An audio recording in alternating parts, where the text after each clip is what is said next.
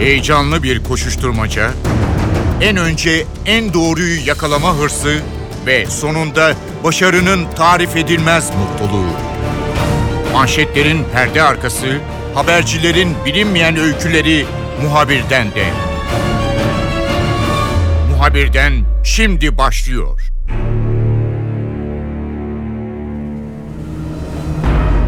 Çatışmaların kısmen dindiği Suriye'den yine önemli ve endişe yaratıcı haberler gelmeye başladı. İdlib'de yani bütün o bölgede bulunan bazı kent merkezlerini, yerleşim merkezlerini ele geçiren örgütlerin toplandığı, geri çekildiği İdlib'de büyük bir operasyonun gerçekleşmesi mümkün. Suriye ordusunun bu konuda bir takım harekat hazırlıkları var. Rusya'da kent çevresinde veya bu kentin merkezlerindeki bazı hedefleri vuruyor. Tabi İdlib çok sayıda insanın barındığı, çok sayıda örgütün ve militanın barındığı bir nokta. Eğer bu çatışma gerçekleşirse, bu operasyon gerçekleşirse Türkiye'ye yönelik çok ciddi bir göç dalgası gündeme gelebilir. Ayrıca bu operasyon kısmen bir durgunluğun yaşandığı bu coğrafyada çok önemli aktörlerin de devreye girmesine neden olabilir. NTV muhabiri Gökten Bedük Suriye sınırında İdlib'deki gelişmeleri yakından izliyor. Gökten bizimle olacak, notlarını paylaşacak. Muhabirden başlıyor. Ben Kemal Yurteri.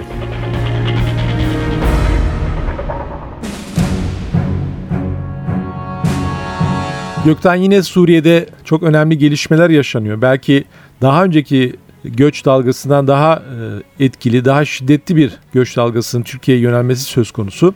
Sen de gelişmeleri Suriye sınırından takip ediyorsun.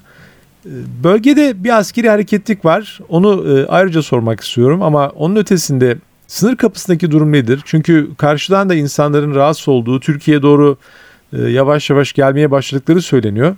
Kemal aslında büyük anlamda bir göç hareketi başladığını söylememiz doğru değil. Biz Cilve Gözü sınır kapısındayız ama o hareketliliği şöyle görüyoruz. Daha doğrusu şöyle yorumluyoruz. Uzun süredir e, bayram için gelenler var. Bayram için Suriye'ye gidenler var. İşte onlar şimdi e, geri dönüş yapıyorlar. 27 Ağustos'tan itibaren geri dönmeye başlamışlardı. Şimdi 30 Aralık 2018'e kadar dönüş izinleri vardı. Ama anladığımız kadarıyla ve burada konuştuğumuz kadarıyla insanlar daha erken dönmeye başladılar. İzinlerini yarıda kesip tatillerini ya da diyelim e, kesip daha erken dönmeye başladılar. Ve burada bulunanların yani Cilvegözü sınır kapısından geçenlerin %90'ı İdlib'li, e, %10'u Halep bölgesinden geliyor. Ve konuştuğumuz kadarıyla İdlibliler şunu söylüyorlar. Evet yaklaşan bir savaş var. Bu nedenle daha erken bir şekilde çoluğumuzu çocuğumuzu alıp Türkiye'ye gelmeye karar verdik diyorlar. Cilve Gözü sınır kapısına baktığımız zaman her zamanki hareketlilik var. Her zamanki hareketlilik diyorum çünkü İdlib kapısı e, olarak görülüyor burası. Suriye giriş yapan en önemli kapılardan bir tanesi Babel Hava Kapısı Cilve Gözü'nün karşısında. Neden önemli? Çünkü e, Suriye'ye giren insani yardım tırlarının birçoğu Cilve Gözü sınır kapısından girdi iç savaş boyunca ve e, ayda 2000 tır e, insani yardım tırı buradan giriş yapıyor. E, Karşı tarafımızda Civegözü sınır kapısının karşısında çok sayıda kamp var. İrili ufaklı 400 kamp olduğunu söyleyebiliriz. İnsani Yardım Vakfı var sivil toplum kuruluşlarından. Onların e, çadır kampları var organize ettiği ama ağırlıklı olarak tabii ki AFAD'ın ve Kızılay'ın kampları bulunuyor. Ve sınıra yakın bölgelerdeki bu irili ufaklı 400 kampta 700 bin kişi yaşıyor. E, ve bu 700 bin kişiye de baktığımız kadarıyla en azından çok sayıda e, tırın giriş çıkış yaptığını söyleyebiliriz. Ama bir göç dalgası şeklinde e, evet başladı. Gelenler var, korkanlar var, endişe edenler. O yüzden sınıra doğru bir hareketlilik var diyemiyoruz şu anda. Tek hareketlilik e, yerel kaynaklardan aldığımız bilgilere dayanarak onu da söylüyorum. E, İdlib'in güneyinde, kent merkezinin güneyinde 30 kilometre güneyinde askeri hareketlilik var. E, zaman zaman saldırılar gerçekleştiriliyor. O bölgeden İdlib kent merkezine ve yukarıya doğru yani kuzeye doğru Afrin'e ve bizim bulunduğumuz Dilme Gözü'ne doğru e, kamyonlarla insanların geldiği belirtiliyor. Gökten sen İdlib'e çok yakın bir noktadasın. Senin de belirttiğin gibi. E, çatışmalar duyuluyor mu sınırdan? Çünkü Rus e, Hava Kuvvetleri'nin e, El Nusra cephesine ait bazı binalara bu örgüte ait bazı noktalar operasyon yaptığı söyleniyor. Veya Suriye ordusunun orada bir takım operasyonlar yaptığı söyleniyor. Bunlar bizim sınırdan duyulan e, gelişmeler mi? İdlib kent merkezi önce, e, sınır kapısına 50-55 kilometre uzaklıkta. Ama e, hemen karşımızda artık İdlib başlıyor. İdlib vilayetinin de e, sınırlarımıza doğru baktığımızda 130 kilometrelik bir sınırımız var. İlk yapılan saldırıda Rus savaş uçaklarının sesleri güneyden Yayladağ ilçesine bağlı e, köylerde duyulmuş ve yoğun duman e, görülmüş sınır içerisinde. Ancak bizim bulunduğumuz noktada herhangi bir şekilde top atışları veya bombardıman yok. E, yani o sesler gelmiyor bize. Daha önce hatırlayacaksın Afrin'de Zeytin Dalı Harekatı'nda sınırdan bu çatışmaları çok net bir şekilde görüyorduk. E, ama bizim bulunduğumuz noktada Civegözü sınır kapısından görülmüyor. Yerel kaynakların verdiği bilgiler var. E, 22 gün, gün süren bir sessizlik var demiştik. Sınırlı bir bombardıman. Bunu söyleyebiliriz. Topyekun bir saldırı yok. İdlib kent merkezine doğru.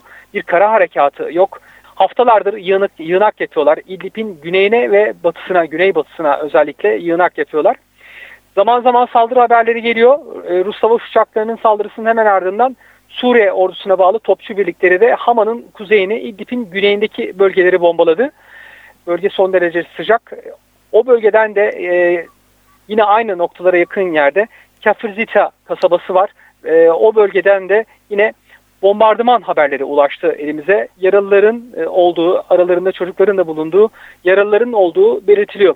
Rus savaş uçaklarının sürekli o bölgede dolaştığı yine gelen bilgiler arasında. Ama tabii ki e, burada konuştuğumuz bazı uzmanlar şöyle söylüyorlar. Bunlar yoklama taarruzları, yoklama saldırıları. Endişeli bir bekleyiş var. Özellikle İdlib kent merkezinde. Yine İdliblilerle konuşuyoruz. Kent merkezinde yiyecek stoklandığını söylüyorlar. Bir yandan da olası saldırılara karşı, bombardımanlara karşı kent merkezinde sığınaklar hazırlanıyor. Bodrum katlarına sığınaklar hazırlanıyor.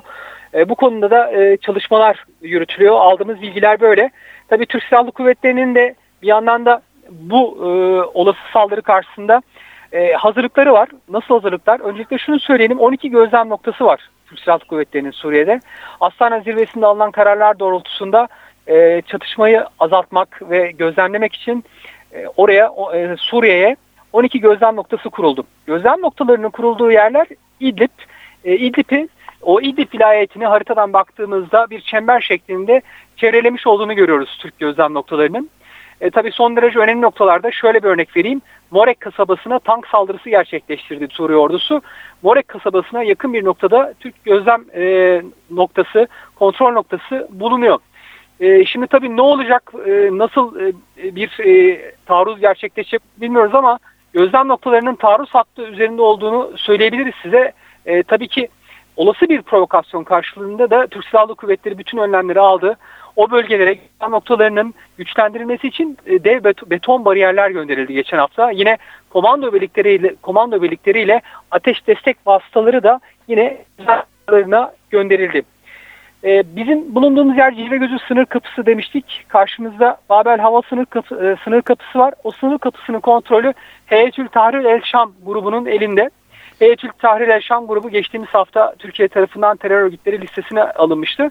Ama e, şu anda İdlib'deki başat aktör HTŞ ve binlerce silahlı militanı var. Onlar da kendi açılarından e, hazırlıklarını sürdürüyorlar. Yine aldığımız bilgilere göre İdlib çevresinde özellikle güney ve güneybatısında o cephelerde tünel sistemleri kazıyorlar, hendekler kazıyorlar ve stratejik köprüleri havaya uçuruyorlar.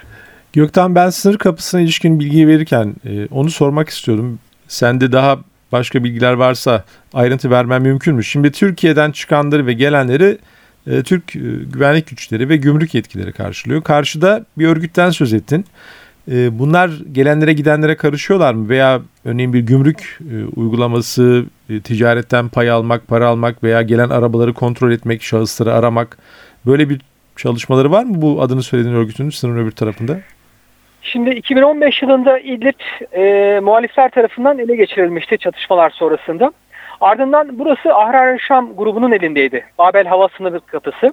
E, a, kendi aralarında çatışmalar yaşandı. O çatışmaların ardından da Heyetül Tahrir Şam grubu Babel e, Hava Sınır Kapısı'nın denetimini ele aldı.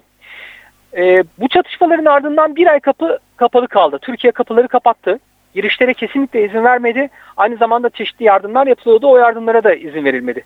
Bir ay süren görüşmeler sonucunda yeniden Cilve Gözü sınır kapısı açıldı. Şimdi karşı tarafta e, gümrük işlemleri açısından bir para alıyorlar mı almıyorlar mı o konuda bilgim yok ama büyük ihtimalle almıyorlar. E, insanların geçişlerine izin veriyorlar. E, şöyle söyleyelim sadece Cilve Gözü sınır kapısından Bu bayramda 43 bin kişi geçiş yaptı Suriye vatandaşları. Türkiye'de oturma izni olan vatandaşlar. Onların izni bitti. Şu anda gözümün önünde de görüyorum. O vatandaşlar izinleri bitenler veya işte bu olası harekat nedeniyle e, endişe edip Suriye'den ayrılmak isteyenler bavullarını almışlar ve tekrar Türkiye'ye e, geçiş yapmışlar. Gökten merak ettiğim konulardan bir tanesi de şu. Şimdi daha doğrusu kamuoyunda da sanıyorum bu soruyu çok soran var. İnsanların hakkından ben bu sorunun geçtiğini tahmin ediyorum. Tatilde veya 3 aylık 4 aylık gidip e, Suriye'de kalan bir Suriyeli nüfus var Türkiye'de. E, orası güvenliyse e, niçin daha sonra Türkiye'ye dönüyorlar? Yani bunu sorma imkanı oldu mu? Şimdi hani gidebiliyorsun orada 3-4 ay kalabiliyorsun. Hadi son İdlib biraz ısındı. Onun ötesinde orada kalmamaktaki ısrarları veya korkuları nelerdir? İdlib konusunda bu soruyu sormak tabii ki senin de söylediğin gibi tuhaf olacaktı. Yaklaşan bir savaş var ama e, genel olarak daha önceki bayramlarda e, rastladığımız manzarayı e, senin sorduğunu düşünüyorum. Şimdi e, genel olarak şunu söylüyorlar. Daha önce de ben e, çok fazla sayıda bu bölgeye geldim. Öncü Pınar sınır kapısına, Kilis'e gittik, Suriye'ye, Antep'e gittik, Gaziantep'e, karşı tarafa Cerablus'ta şu anda Fırat Kalkanı'nda tabii ki o bölgeler kontrol altına alındı. Daha güvenli bölgeler. E, bayram için geçip e, neden kalmıyorlar sorusunun yanıtı şu. Orada geçinmek için veya hani e, ekonomik olarak veya yaşamak için herhangi bir şey bulamıyoruz. Geçinemiyoruz ve aynı zamanda e, kendimizi besleyemiyoruz, çocuklarımızı besleyemiyoruz. Herhangi bir iş imkanı yok. E, bu nedenle e, Suriye'de olmaktansa Türkiye'de kalmayı daha güvenli olduğunu düşündüğümüz Türkiye'de kalmayı daha doğru buluyoruz diyorlar. Beraberlerinde neler getiriyor bu insanlar? Karşıda mesela kaldılar. Belki de arazileri vardı, toprakları vardı. Ee, bu arada acaba hasat mı yaptılar? Hani zeytinleri mi topladılar veya e, beraberinde böyle çok paketler görüyorum ben. E, senin e, haberlerini NTV ekranlarından izlerken koliler, büyük valizler, valiz yani onlarca valiz falan bir şey mi getiriyorlar? Yani burada yiyecekleri, yemekleri, yiyecekleri falan da mı getiriyor bunlar? Büyük ihtimalle getirdikleri yani benim görebildiğim kadar en azından şu an Cilve Gözü sınır kapısındayım. Şöyle e, çuvallara doğru baktığım zaman çok büyük ölçüde e, zeytinle ilgili. Çünkü burada e, zeytincilik çok önemliydi. Özellikle sınır kapısına yakın noktalarda. E, zeytinyağları görüyorum, zeytinler e, görüyorum. Yine kendi erzaklarını e, getiriyorlar diye düşünüyorum. Tabii savaş bölgesi olduğu için, o bölge iç savaş yaşandığı için e, belki daha ucuza e, getiriyorlar ya da kendi imkanları var. E, tarım, kendi tarım alanları, çiftlikleri olanlar vardır e, diye düşünüyorum. Ama ağırlıklı olarak e, buradan getirdikleri e, zeytin, e, belki kuru meyveler olabilir. Getirdikleri bunlar, gözlemleyebildiklerim bunlar. Tabii bu insanlar geldiklerine göre mutlaka onları orada korkutan bir şey vardır. Bunu da hatırlatmakta fayda var. Yani vatanlarını terk etmiş insanlar. Belki de burada olmaktan çok da mutlu değiller. Ama hani böyle bayrama tatile gider gibi gidip gelmeleri de burada sanıyorum insanların dikkatini çekiyor. Geldikte, e, geldikleri zaman kimler karşılıyor bunları? Yani böyle büyük bir e, güvenlik e, sorgusu geçiriyorlar mı? Arama var mı? Getirdikleri eşyalar, malzemeler aranıyor mu onların kapıda? Şimdi zaten Türkiye'ye geldiklerinde ilk geldiklerinde göç idaresinde e, gerekli kimlik işlemleri yapılıyordu ama ilerleyen zamanlarda tabii yani, e, Suriyelilere kart veriliyor. E, oturma izni veriliyor senin de bildiğin gibi. E, bunlar oturma izni alanlar yani Türkiye'de yaşama izni alanlar e, uzun zamandır benim bildiğim kadarıyla Suriye'den Türkiye'ye e, girişlere e, büyük göç dalgaları halinde zaten izin verilmiyor. E, burada kendilerini karşılayanlar e, güvenlik anlamında soruyorsan zaten Cilve Gözü sınır kapısı son derece güvenli bir nokta ki daha önce bombalı saldırı gerçekleştirilmişti hatırlayacaksın Cilve Gözü sınır kapısına. Bu nedenle e, büyük X-ray cihazları getirildi. Güvenlik e, taramaları için e, çok önemli e, dikkat çeken makineler var burada zaten. E, son derece sıkı kontroller var. E, şöyle bir örnek vereyim. Mesela önceden e, Babel hava sınır kapısından giriş yaptıklarında Türkiye kendi kontrolleri yapılıyor. Kimlik kontrolleri, Türkiye'deki kayıtları kontrol ediliyor. Bu kayıtlar kontrol edildikten sonra çantaları tek tek aranıyor ve çantalar arandıktan sonra da önce çantalar geliyor bizim bulunduğumuz yere. Cile Gözü sınır kapısına artık bu saatten sonra buradan Türkiye'nin çeşitli noktalarına daha önce oturdukları yerleri dağılıyorlar. Çantalar geliyor. Yani o incelenen çantalar geliyor. Daha sonra e, Suriyeliler geliyor ve burada çantalarını kontrol edilmiş olan çantalarını alıyorlar. Güvenlik tabii ki en üst düzeyde. Zaten Türkiye'nin de şu anda en büyük sıkıntılarından bir tanesi 800 bin kişinin göç edeceği yönünde bilgiler geliyor. e, İdlib kent merkezine baktığımızda İdlib vilayetinde 3,5 milyon kişi yaşıyor. İdlib kent merkezinde de yüz binlerce kişi var. Şimdi daha önce çatışmasızlık bölgelerinden bahsetmiştim. Burası, buralar tek tek yani dört bölgenin üçü e, tek tek e, Esad rejim güçleri tarafından ele geçirilmişti. Bir tek İdlib kalmış. İdlib artık muhaliflerin son kalesi olarak görülüyor ve aynı zamanda iç savaşın artık son savaşı, son mücadelesi olarak görülüyor. Bu bölgelerden daha önce sözünü ettiğim çatışmasızlık bölgelerinden kaçanlar, aileleriyle birlikte e, gitmelerine izin verilenlerin hepsi İdlib'e geldi. Ve bu nedenle normalde savaş öncesinde 200 bin nüfusu olan İdlib'in nüfusu şu anda Af şey İdlib vilayeti olarak baktığımızda 3,5 milyon. Kent merkezinde yüz binlerce kişi yaşıyor. Tabii bunların içerisinde çok sayıda silahlı militan var. Yani 50 bin 60 bin silahlı militandan e, bahsediliyor. Olası bir göç dalgasında Türkiye'nin en büyük endişelerinden bir tanesi de bu. Biraz önce sen de güvenlikten söz ettin. Yani onlar eğer bu göç dalgası içerisinde ne yapacaklar? Buradaki çatışmalardan sonra eğer e, Esad güçlerinin taarruzu başarılı olursa onlar da büyük ihtimalle Türkiye sınırına doğru gelecekler. Türkiye içine girmeye çalışacaklar. Türkiye'nin burada amacı e, anladığımız kadarıyla şöyle olacak ki buradaki hazırlıklardan anladığımız kadarıyla şu. E, göçü Suriye içinde kesmeye çalışacak e, yetkililer. Ve bu nedenle de e, yine söz etmiştim 400 irili ufaklı kamp vardı. Bu kampların büyütülmesi söz konusu olacak.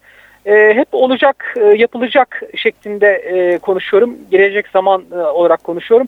Neden? Çünkü evet yaklaşan bir askeri harekat var. Haftalardır hatta aylardır e, Esad güçleri bu yığınağını gerçekleştiriyor. Askeri yığınağını gerçekleştiriyor. Artık hazırlıklarını da tamamladıklarını duyuruyorlar. Hatta Suriye'deki Şam'da çıkan gazeteler saldırı tarihi olarak 10 Eylül'ü verdi. Çok yakın bir tarihi verdi. 10 Eylül'ü verdi. Ama şimdi herkes Tahran'daki zirveden çıkacak sonuçları bekliyor.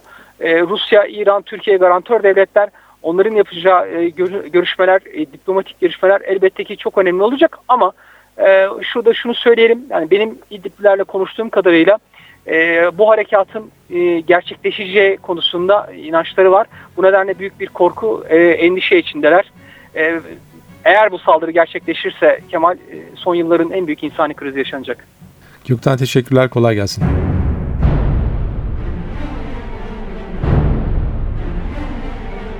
NTV muhabiri Gökten Bedü'nün Suriye sınırından aktardığı notlar böyleydi. Ben Kemal Yurteri, muhabirden de yeniden görüşmek üzere, hoşçakalın. Haber için değil de haberin hikayesi için şimdi onlara kulak verme zamanı. Muhabirden NTV Radyo'da.